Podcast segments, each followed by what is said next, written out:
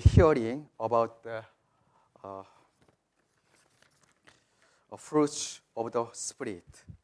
Today is uh, talking about peace. Tana uh, Lee is uh, reading the Bible for us.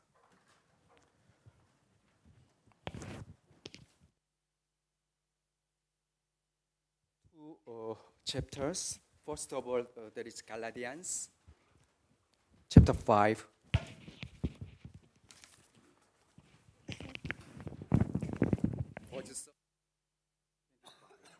Church Bible 1172.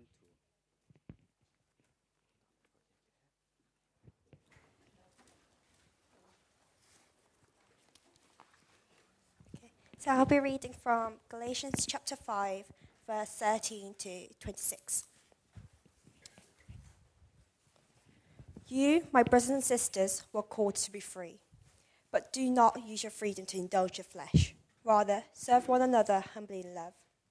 For the entire law is fulfilled in keeping this one command love your neighbors as yourself. If you bite and devour each other, watch out, or you will be destroyed by each other. So I say, live by the Spirit, and you will not gratify the desires of the flesh. For the flesh desires what is contrary to the Spirit, and the Spirit what is contrary to the flesh. They are in conflict with each other, so that you are not to do whatever you want.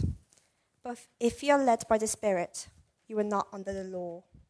The acts of the flesh are obvious sexual immorality, impurity, and debauchery, idolatry and witchcraft hatred, discord, jealousy, fits of rage, selfish ambition, dissensions, factions, and envy, drunkenness, orgies, and the like. I warn you, as I did before, that those who live like this will not inherit the kingdom of God. But the fruit of the Spirit is love, joy, peace, forbearance, kindness, goodness, faithfulness, gentleness, and self control. Against such things there is no law. Those who belong to Christ Jesus have crucified the flesh with its passions and desires. Since we live by the Spirit, let us keep in step with the Spirit. Let us not become conceited, provoking, and envying each other. And this time I'll be reading Matthew chapter 6, verse 25 to 34 which is page 971 in the Church Bibles.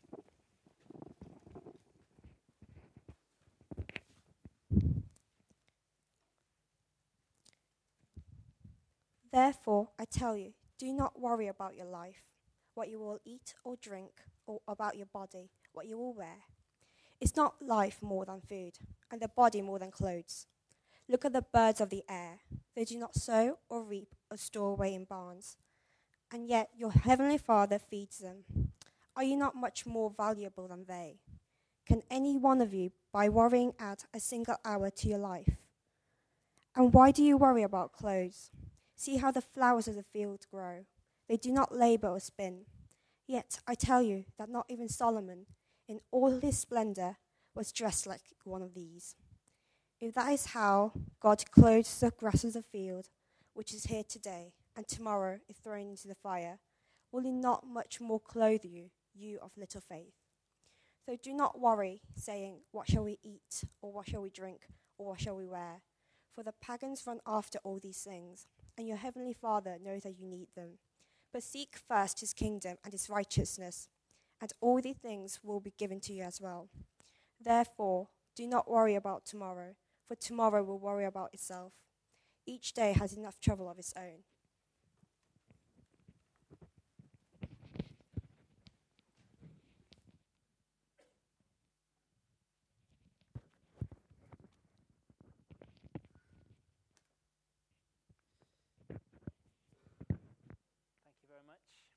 Tenor for reading. Good morning, everybody. Let's pray as we come to God's word. Father, thank you that we can come to your word now. Thank you that it is not just any old book, the Bible, but it is living and it is active. And we trust that as we come with humble hearts this morning, that you would give us eyes of faith to see what it is you want us to see, to hear what it is what you want us to hear, and to respond, Father, this morning in repentance and faith. So help us, we pray. Be present by your Spirit. In Jesus' name, Amen. Well, if you've not been with us, then um, just to fill you in where we are, we're in the middle of a series looking at the fruit of the Spirit. And we're doing that partly to try and understand together a little bit more about who the Holy Spirit is and the work that He does in our lives. And we have been uh, working our way th- slowly through the fruit of the Spirit together. And we have settled this morning on peace. Peace is where we're at. So we're going to be thinking this morning about peace. And I thought it'd be a nice opportunity to share with you one of my favorite stories. Peace at Last. Now, you can see this has been well read, this copy of Peace at Last. It's been read in our family and in our house many, many times. It's really the story of a dad who can't really find peace in his own home. I'm not really sure why I like the story so much, but that's what it's about. But I also, every time I read it, I feel like it's also kind of underneath it a deep reflection on the universal quest for peace that we're all on, really. Perhaps I'm reading too much into the children's stories that I read to my kids, but that's basically what I think the story is about. Because I think if you put on the news, or open a newspaper, then really what we see are, are two things at work a world that is in turmoil, amid lots of things that are good and that there, there are things to affirm. There's a world in which there is turmoil and discord of all kinds, but also this universal quest for greater peace. And you open any newspaper, and they haven't even seen what goes on at 25 Beach Farm Croft when I'm trying to get everyone to school first thing on a Monday morning. They've still got things to report in terms of the chaos that there is in the world. I don't know whether you can relate to that quest for peace. As I was uh, writing this sermon, it reminded me of the fact that I basically, uh, in my office, I decided that I would try and make it a much more peaceful and calm environment. And so, for my 40th birthday, I bought a fish tank. I thought a fish tank is got to be the perfect way to create the most tranquil, and serene environment. And then people can come and visit. They can sit down by the, by the fish tank. They'll already be feeling better, even uh, you know, before they get to kind of look at God's word or anything else. So in my head, this fish tank was going to be a fantastic, beautiful, calm addition to our lives. But ever since we've got the fish tank, I spend my life worrying about the fish. I'm convinced one of them is, is in some severe depression and is kind of withdrawn from the rest of them and is all on his own. And I just can't stop thinking about them and talking about them. And every time Sarah sees me, I'm saying, I'm a little bit worried about one of the fish. It's not been the experience that I thought it was. And it, what it's taught me is basically something that we all know that achieving peace is a lot harder than simply buying a fish tank. This was something I had to learn. But as we come and look at God's word this morning, I want us to see the difference, really, between achieving peace in our strength or seeking to achieve peace in our strength and, and the idea of receiving peace from God. Because they're actually two very different things.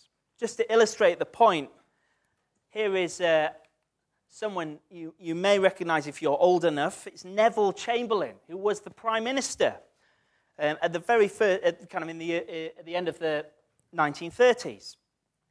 And Neville Chamberlain very famously came back from a meeting with Hitler waving this white piece of paper that's a very kind of iconic image, in which he said, We have achieved peace in our time. And yet, within a few months, war had broken out. So there's Neville Chamberlain. That is the concept of the achieving of peace. It is there for a moment, and we put a lot of trust in it, and we think it's real, but it very quickly evaporates. And here are the words of Jesus Peace I leave with you, my peace I give you, not as the world gives, do I give to you. And that's the key difference this morning. One is something in our own effort, it's, it's almost kind of impossible to get there. And even when we do, it's short lived. And the peace of Jesus, which is not something we are achieving, but something we're receiving from Him. The eternal, unshakable peace from the King. So, the fruit of the Spirit, as we've been thinking about the fruit of the Spirit, the fruit of the Spirit are not the sign that you as a Christian are working really well today. You know, oh, I'm being so patient, I'm being so loving, I'm being so self controlled. Aren't I doing well? They're not the sign that you are at work, they're the sign that the King is at work in you. You may know that the, uh, the flag flies over Buckingham Palace when the Queen is in residence. Well, there's a sense in which the fruit of the Spirit, spiritual fruit, the flag that is flying in our lives to demonstrate, to show that the King is in residence in our hearts. And as he takes his place, so he will begin to work these fruit out in us. So, what I want us to see is that it's the Spirit of peace, the Holy Spirit of peace, who gives us peace and makes us channels of his peace. At which point, we'll all sing the song we learned at primary school, no doubt, but it's all right, I'll spare you that this morning. But he makes us channels of his peace, not a peace that we are making for ourselves. So, how are we going to define peace this morning? I have to say, Alexa did a fantastic job, really, of almost preaching my sermon for me as she was talking about the, uh, the, the Women's Convention yesterday. But how are we going to define peace? Well, the word that Paul uses in Galatians 5 that we've read this morning for peace is the word Irene. That's the word in Greek. Are there any Irenes here this morning? Do you know any Irenes? Are they peaceful people? But that's where the, that's where the name comes from. It's this idea that, you know, no doubt as they, this baby came out of the womb, they were sort of extraordinarily peaceful as they entered the world, and the only name for them was Irene. Maybe not. But the, the word is really the word for a sort of tranquility of the soul but it's a tranquility of the soul in the chaos of life. It's actually linked with the word rest in the Bible. Peace and rest often go together. So picture the scene. It's, it's the week before Christmas. You're on Northfield High Street. You're trying to get all your Christmas shopping done. It's absolute chaos. Uh, there's mayhem on the high street. There's horizontal rain kind of slashing down. You're cold, you're tired, uh, you're wet, and you finally get home. You put the fire on. You collapse into your favorite chair with a cup of tea. The cat comes and sits on your lap. You are at rest you are at peace. It's kind of the, the idyllic scene, isn't it? That's the kind of tranquility that this word is seeking to conjure up. Like a mill pond, no disturbance at all inside of us. But of course, the big issue we've got, and the thing we're going to need to think about this morning, is how do we carry that kind of peace, that kind of rest, that kind of tranquility with us down the high street in the week before Christmas? Because in that moment, we feel anything but peaceful. So, what do we do then? Because there are all kinds of uh, fake versions of peace, aren't there?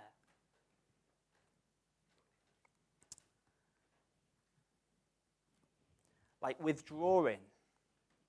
That might look like peace for a moment. I'm off. Or, as I say to my kids, will you give me just five minutes peace? But that's not really what the Bible means by peace. Or a spa holiday. feels incredibly peaceful, doesn't it? I don't know, I've never had one, but I imagine it does. Or just going on holiday. Except the problem is, we often take all of our anxieties with us. Maybe an indifference can look like peace from the outside, can't it? I just don't care anymore. We feel a kind of peace because it just doesn't mean anything to us anymore, but it's not the peace that the Bible's talking about. Or we just give up. What's the point in even trying? And that can look from the outside at least a little bit like peace. But again, it's not really the peace that is conjured up here that is able to have some kind of tranquility of the soul, even in the midst of chaos.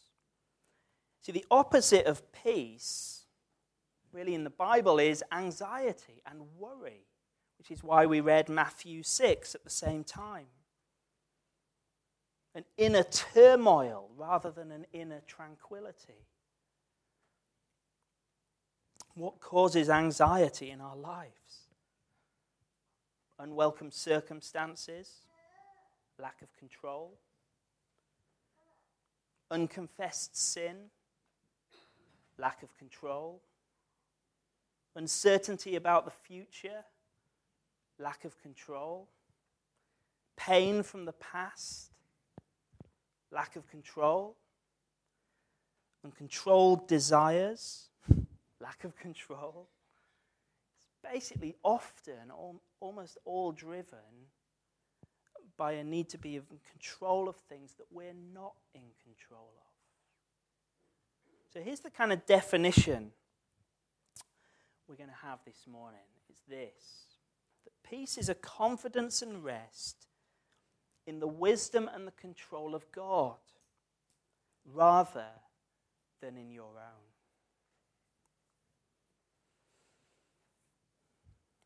Paul says this in Philippians chapter 4. He says, The peace of God, which transcends all understanding, will guard your hearts and minds in Christ Jesus. Sorry, shouldn't be doing that. That is true peace. A peace of God it's, there's something supernatural about it. In a sense, what we've been seeing with each of these fruit of the Spirit is that they are kind of superpowers. They're not something we have within us, as much as it might be the case that some people seem to exhibit a slightly more serene character than others. Actually, this kind of peace is of God. And it, it, it, transcends all understanding. It's not explainable. It's peace in the storm. And peace in the storm is God's gift to his people. So we're going to look at three aspects of the peace of God.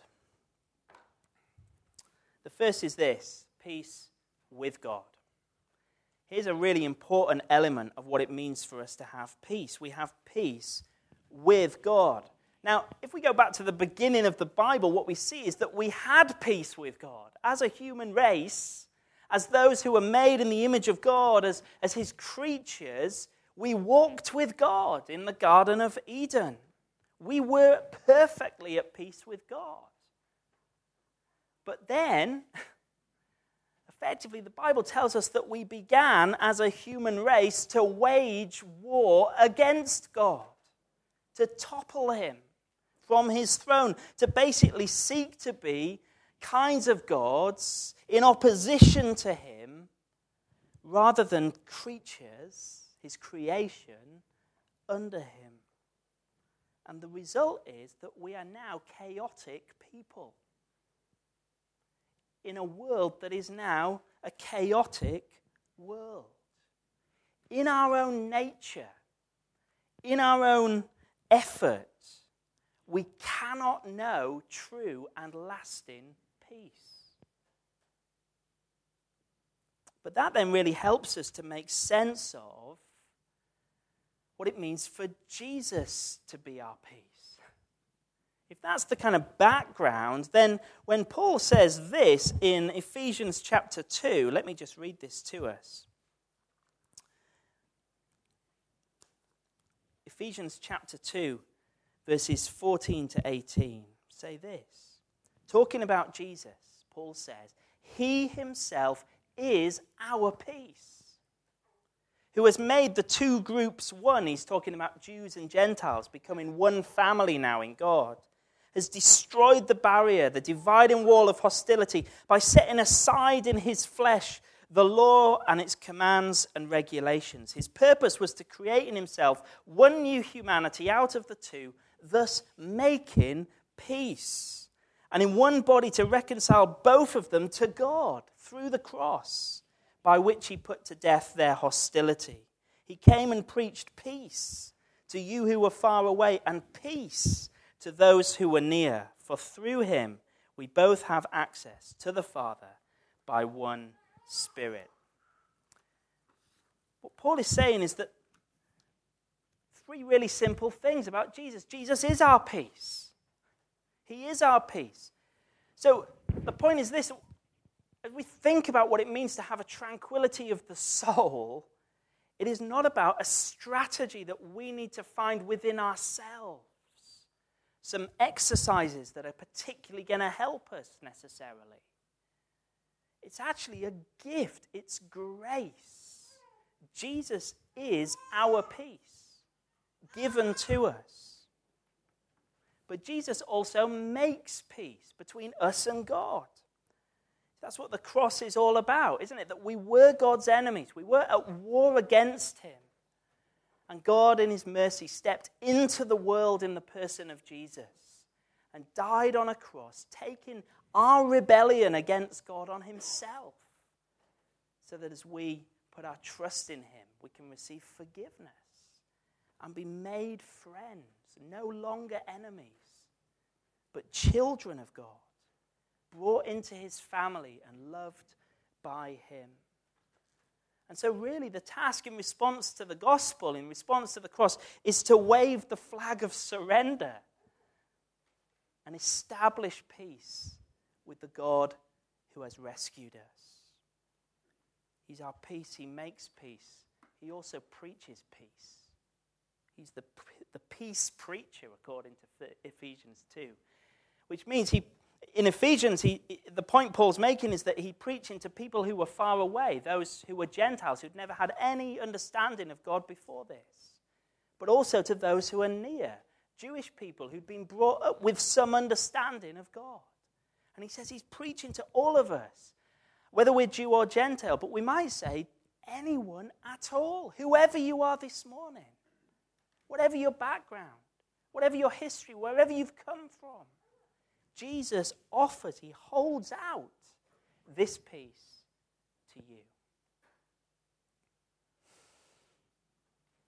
It's a picture of really us being completely out of control grasping for control ourselves, being brought into a family with one who is in control of all things God Himself. Imagine you're a little puppy, a little puppy dog. I'm not an expert on puppy training, but as far as I understand it, if a puppy has no boundaries, if it feels out of control, if it thinks it needs to be the pack leader, the master, it's, it's crazy. It spends its whole life kind of flitting around and, and running after one person another. It doesn't obey anyone because it doesn't know who the master is. Imagine we're like a little out of control puppy. It feels like no one is in control. It feels like we need to be in control. It feels like we need to organize and, and lead and be the pack leader, but we can't manage it because there are lots and lots of things that are outside of our control. And then here you are, this lovely little puppy, brought into a family where they know how to train puppies. And you begin to realize that you don't need to be in control of everything. You don't need to worry about every little minute detail because you're living now in a family with someone else in control, with someone else as the pack leader, someone else as the master. And you can relax and be the little puppy you're meant to be. Peace with God. And what I want to say this morning is that unless and until we have found peace with God in this kind of way, we will not discover a true and lasting peace amid the storm. Maybe you're searching for peace this morning. Maybe every time I mention the, the language of inner turmoil, you just think that sums me up inner turmoil, come to Jesus. He is our peace. He makes peace. He preaches peace. He is the Prince of Peace. Peace with God. Secondly, peace within ourselves. Now, I don't know what you thought when Tenor kindly read for us Matthew chapter 6. Therefore, I tell you, do not worry about your life, what you will eat or drink, or about your body, what you will wear. It's, is not life more than food, and the body more than clothes? Look at the birds of the air. They do not sow or reap or store away in barns, and yet your heavenly Father feeds them. Are you not much more valuable than they? Can any one of you, by worrying, add a single hour to your life? And he goes on, verse 31 So do not worry, saying, What shall we eat? And what shall we drink? And what shall we wear? For the pagans run after all these things, and your heavenly Father knows you need them. But seek first his kingdom and his righteousness, and all these things will be given to you as well. Therefore, do not worry about tomorrow, for tomorrow will worry about itself. Each day has enough trouble of its own. Are you sat there this morning thinking, that just about sums me up? That's exactly how I've been living. Seeking first the kingdom of God. Just yesterday, I was looking at the birds and thinking, how at peace I am with everyone. I suspect not. In fact, as we read Matthew 6, it seems impossible, doesn't it? It seems utterly impossible. Who is like this? well, actually, the one it really describes perfectly is Jesus. Jesus is like this. And the promise of Scripture is that as He comes and makes his home and begins to rule in our lives as he flies his flag over our lives. He will nurture this slowly but surely inside of us. Paul says very interestingly, he says this in Colossians 3:15. Let the peace of Christ rule your heart It's a fascinating way of putting it, isn't it? He doesn't just say, let the peace of Christ fill your heart. He says, let the peace of Christ rule. Let me ask you this morning what rules your heart? What rules your heart? Because if ambition rules my heart, the minute I fail, I'll be in turmoil. If comfort rules my heart, the minute things get hard, I'll be in turmoil. If feeling desired by others rules my heart, the minute I feel ugly, I'll be in turmoil. If the opinion of others rules my heart, the minute I let people down, I'll be in turmoil.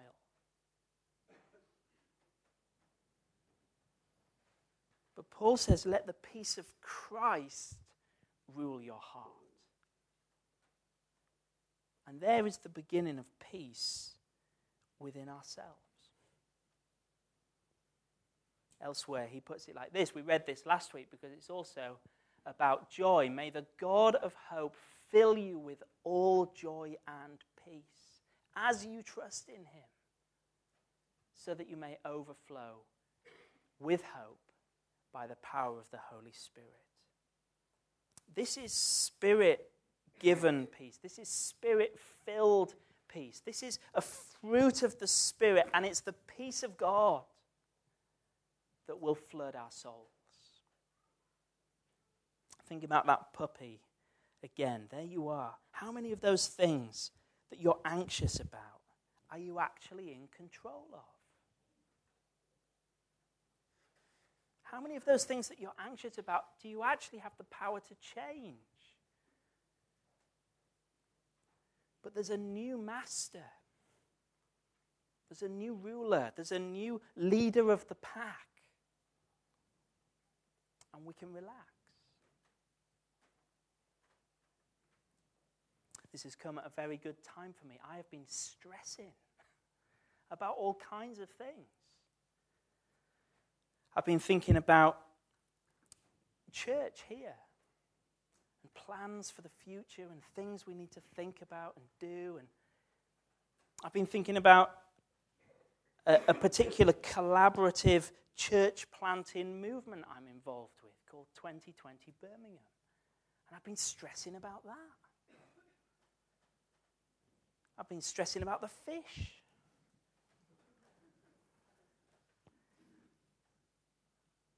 Genuinely, I've been having sleepless nights, not about the fish. But.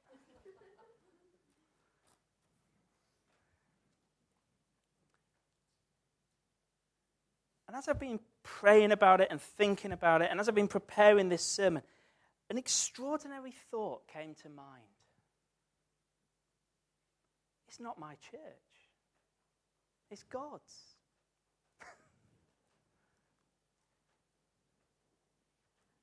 And I'd like to say that the peace of Christ flooded my soul at that moment. But the reality is, it's a work in progress. But it has to start there, doesn't it? It has to start there. Peace within ourselves. And finally, peace with others. We have to go here because this is about the fruit of the Spirit working out in our lives. We have to think about what it means for us to live at peace with others. Let me just read to you a few verses. It's 1 Peter chapter 3. If you've got a Bible, you might like to turn there. Um, it's 1 Peter chapter 3.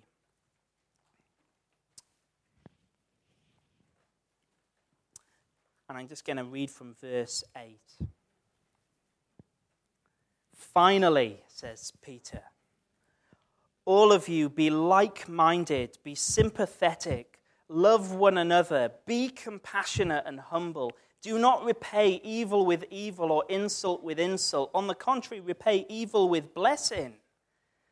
Because to this you are called, so that you may inherit a blessing. For whoever would love life and see good days must keep their tongue from evil, their lips from deceitful speech. They must turn from evil and do good. They must seek peace and pursue it.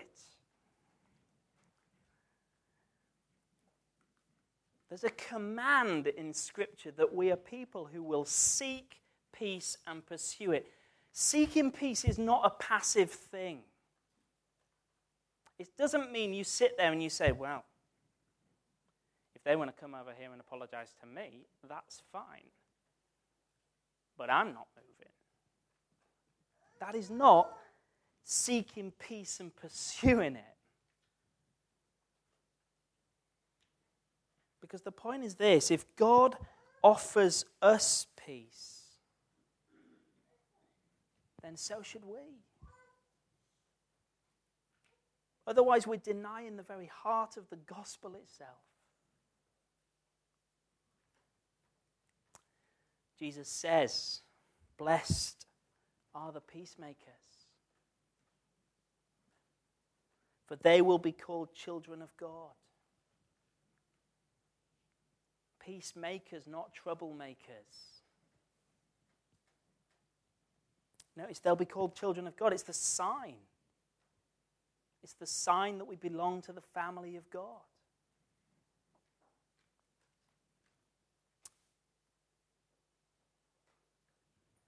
So, how do you resolve conflict? How quick are you to apologize? How defensive are you? How do you deal with complaints against you? False accusations? How often do you gossip?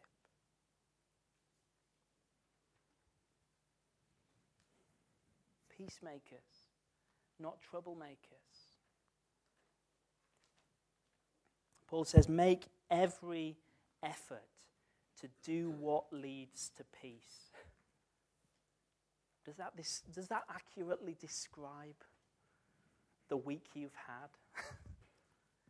hmm, I've made every effort to do what leads to peace. Does it accurately describe the hour leading up to coming to church this morning?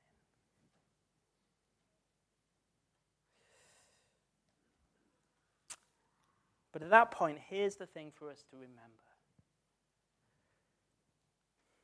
Our prayer is make me a channel of your peace.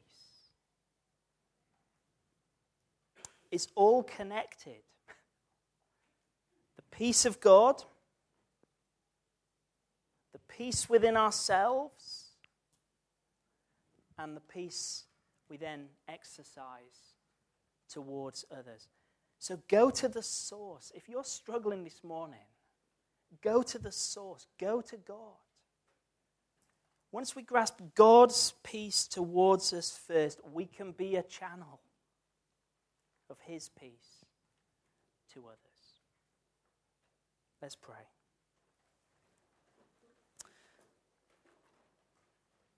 Now may the Lord of peace himself